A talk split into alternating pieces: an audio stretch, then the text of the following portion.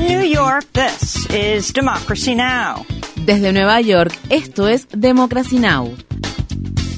Democracy Now! es un noticiero internacional de radio y televisión que se transmite desde Estados Unidos a través de Internet en democracynow.org.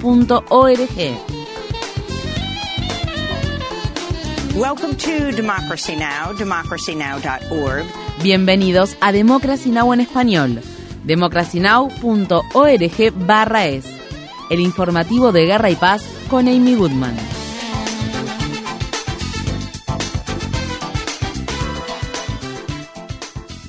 Tanques israelíes ingresaron en el norte de la franja de Gaza en la madrugada del jueves, en lo que los líderes militares llaman una incursión selectiva previa a una invasión terrestre de mucha mayor envergadura. La incursión se produce al tiempo que, por vigésimo día consecutivo, Israel continúa bombardeando todo el enclave palestino por aire, tierra y mar. El número de palestinos que han muerto a causa de estos ataques asciende a más de 7.000, incluidos más de 2.900 niños y niñas. La Agencia de Naciones Unidas para la Población Refugiada de Palestina afirma que ha estado compartiendo sus propios suministros cada vez más escasos de combustible para mantener en funcionamiento equipos médicos vitales y continuar con la entrega de ayuda humanitaria. Una portavoz de la agencia de la ONU preguntó a la agencia de noticias Associated Press, ¿proporcionamos suministros para las incubadoras o para las panaderías? Es una decisión terrible de tomar. El miércoles, la organización Oxfam acusó a Israel de exponer deliberadamente a los 2,3 millones de gazatíes al hambre. La directora regional de Oxfam para Medio Oriente dijo al respecto, la situación es sumamente horrorosa, ¿dónde está la humanidad? Millones de civiles están sufriendo un castigo colectivo a la vista de todo el mundo, no puede haber justificación para utilizar el hambre como arma de guerra. En una transmisión en vivo que Al Jazeera Arabic estaba realizando este miércoles, el director de la oficina de la cadena en Gaza, Wael Dadou, se enteró de que su esposa, una hija y un hijo habían fallecido en un ataque aéreo israelí. El nieto de Dadou, un niño de corta edad, fue declarado muerto unas horas después. Todos ellos murieron a causa de un misil que destruyó la vivienda en la que la familia se había estado refugiando de los constantes bombardeos israelíes. Otro de los hijos de Dadou resultó gravemente herido en la cabeza. La familia del periodista que residía en un vecindario del norte de Gaza que estaba siendo bombardeado por Israel se había trasladado hacia el centro del enclave palestino para buscar refugio en el campamento de refugiados de Nuseirat y había seguido así la orden de Israel que instaba a 1,1 millones de palestinos a evacuar hacia el sur. Poco después de enterarse de la noticia, Dadou fue entrevistado en directo por Al Jazeera. Uh,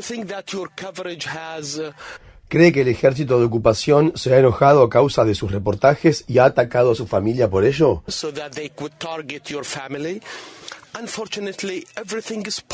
Por desgracia, hoy en día todo es posible. El ejército de ocupación ha cruzado todos los límites. Es muy probable que haya sido así. El ataque se produjo al tiempo que el medio Axios informaba que el secretario de Estado de Estados Unidos, Anthony Blinken, había pedido recientemente al primer ministro de Qatar que bajara el tono de la cobertura de Al Jazeera sobre la guerra de Israel contra Gaza. Al Jazeera es financiada por Qatar y tiene su sede en la ciudad de Doha. La organización Hamas intensificó en la madrugada de este jueves sus ataques con cohetes contra el centro y el sur de Israel. Las autoridades israelíes afirman que la mayoría de los cohetes disparados desde Gaza fueron interceptados por el sistema de defensa antimisiles israelí conocido como Cúpula de Hierro, aunque al menos seis personas resultaron heridas. Dos nuevos intentos del Consejo de Seguridad de la ONU para detener los ataques israelíes contra Gaza fracasaron el miércoles. Una resolución propuesta por Estados Unidos pedía una pausa en los ataques para permitir la entrega de ayuda humanitaria. Rusia y China vetaron la propuesta. A su vez, una resolución alternativa impulsada por Rusia que pedía un alto el fuego inmediato tampoco fue aprobada y fue vetada por Estados Unidos y el Reino Unido. Los miembros del Consejo de Seguridad están redactando una nueva resolución, mientras que la Asamblea General de la ONU, compuesta por 193 miembros, votará el viernes sobre un proyecto de resolución de alto el fuego. En la Asamblea General no hay vetos, aunque las resoluciones no tienen carácter vinculante. Mientras tanto, en la ciudad de Washington, D.C., el portavoz de la Casa Blanca, John Kirby, reconoció que morirán más personas inocentes. Esto es la guerra, es el combate, es sangriento, es feo y va a ser complicado, y civiles inocentes van a resultar heridos. Tras tres semanas sin presidente, la Cámara de Representantes de Estados Unidos eligió el miércoles al ultraderechista conservador Mike Johnson para ocupar ese cargo. La votación finalizó con 220 votos a favor y 209 en contra. Todos los republicanos de la Cámara Baja estadounidense votaron a favor de Johnson. El congresista del estado de Luisiana participó activamente en los esfuerzos de Donald Trump para revocar los resultados de las elecciones presidenciales de 2020. Johnson votó incluso en contra de la certificación de los resultados de los comicios e impulsó la presentación de un escrito legal en apoyo de una demanda en el estado de Texas que intentaba anular los resultados en cuatro estados disputados. Johnson es un fundamentalista cristiano que se opone al aborto y a los derechos de la comunidad LGBTQ. Asimismo, ha propuesto recortes de billones de dólares al seguro social y a los programas públicos de salud Medicaid y Medicare. El nuevo presidente de la Cámara de Representantes de Estados Unidos habló el martes después de prestar juramento. Creo que las escrituras y la Biblia son muy claras en cuanto a que Dios es quien levanta a las personas en cargos de poder. Él ha levantado a cada uno de ustedes, a todos nosotros, y creo que Dios ha ordenado y permitido que cada uno de nosotros sea traído aquí para este momento específico en el tiempo.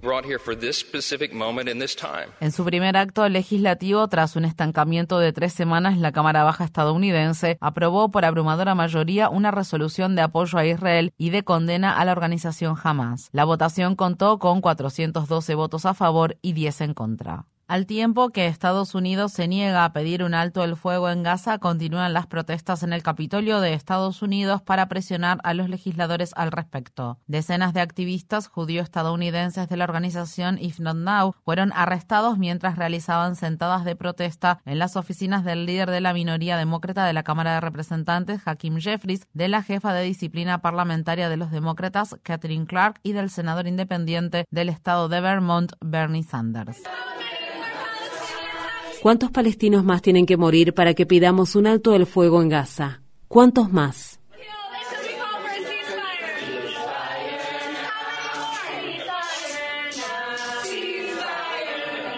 Los activistas vitorearon alto el fuego ya, no en nuestro nombre y no al genocidio, mientras la policía del Capitolio de Estados Unidos les colocaba esposas de plástico. El senador Sanders afirmó el miércoles que apoya una pausa humanitaria en Gaza, pero no expresó su apoyo a un alto el fuego como exigen los activistas. En Estados Unidos, en el estado de Maine, continúa la búsqueda de un hombre que este miércoles abrió fuego contra una bolera y un bar de la ciudad de Lewiston. Al menos 15 personas murieron y 60 resultaron heridas durante los tiroteos. El atacante portaba un rifle de asalto de tipo militar de alta potencia. El comisionado de Seguridad Pública de Maine ha ordenado a los residentes que permanezcan en sus lugares con las puertas cerradas. La policía está intentando localizar a Robert R. Card, un individuo de la localidad de Bowdin, nacido el 4 de abril de 1983. Card está armado y es peligroso. Sin embargo, es una persona de interés, y así es como lo etiquetaremos hasta que eso cambie. Las personas que vean a Card no deben ponerse en contacto con él de ninguna manera.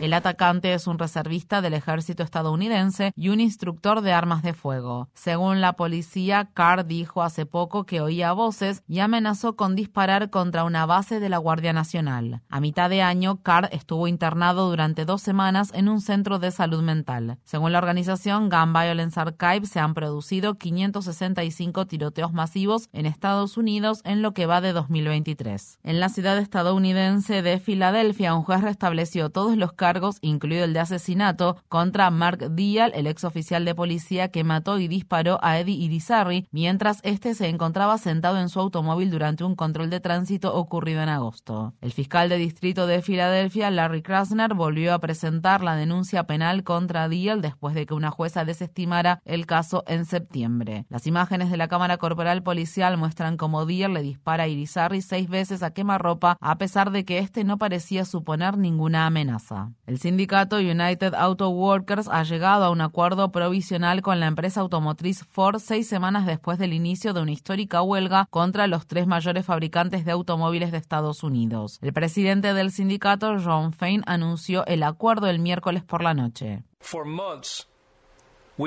Durante meses hemos dicho que las ganancias récord significan contratos récord y nuestra huelga ha dado sus resultados, familia de United Auto Workers. El acuerdo, que aún debe ser aprobado por los miembros de base del sindicato, incluye aumentos salariales superiores al 33% si se tienen en cuenta los ajustes por costo de vida. El arreglo también incluye mejoras en materia de pensiones y seguridad laboral y podría servir de modelo para las huelgas que se están llevando a cabo contra las empresas General Motors y Stellantis. En Estados Unidos, en el estado de Montana, una nacionalista blanca ha sido acusada de homicidio vehicular por el atropello con fuga ocurrido en marzo de Micah Westwolf, una joven de 22 años miembro de la tribu Blackfeet. Sunny White, de 28 años, cuyos hijos se llaman Arian y Nation, también enfrenta cargos por posesión de drogas y por poner en peligro a menores. Según se informa, los hijos de White estaban en el automóvil en el momento del incidente. White salió de la cárcel el domingo tras pagar una fianza. Durante una entrevista con Democracy Now, la madre de Micah Westwolf, Carissa Heavy Runner, calificó la detención de White como un momento agridulce para la familia y para la campaña en favor de las mujeres indígenas desaparecidas y asesinadas después de que los fiscales tardaran meses en presentar cargos. We just want the system to administer justice impartially without favor or bias. Solo queremos que el sistema administre justicia de manera imparcial, sin favoritismos ni prejuicios, y que la raza no sea un factor a la hora de seguir el Estado de Derecho. Las personas que cometen delitos deben ser castigadas de acuerdo con las leyes que han infringido. En este caso, esta persona mató a mi hija. Ella tenía solo 22 años y se la llevaron demasiado pronto. Visite nuestro sitio web democracynow.org barra es para ver nuestra cobertura sobre el asesinato de Micah Westwolf. Infórmate bien. Visita nuestra página web democracynow.org barra es. Síguenos por las redes sociales de Facebook, Twitter, YouTube y SoundCloud por Democracy Now! es.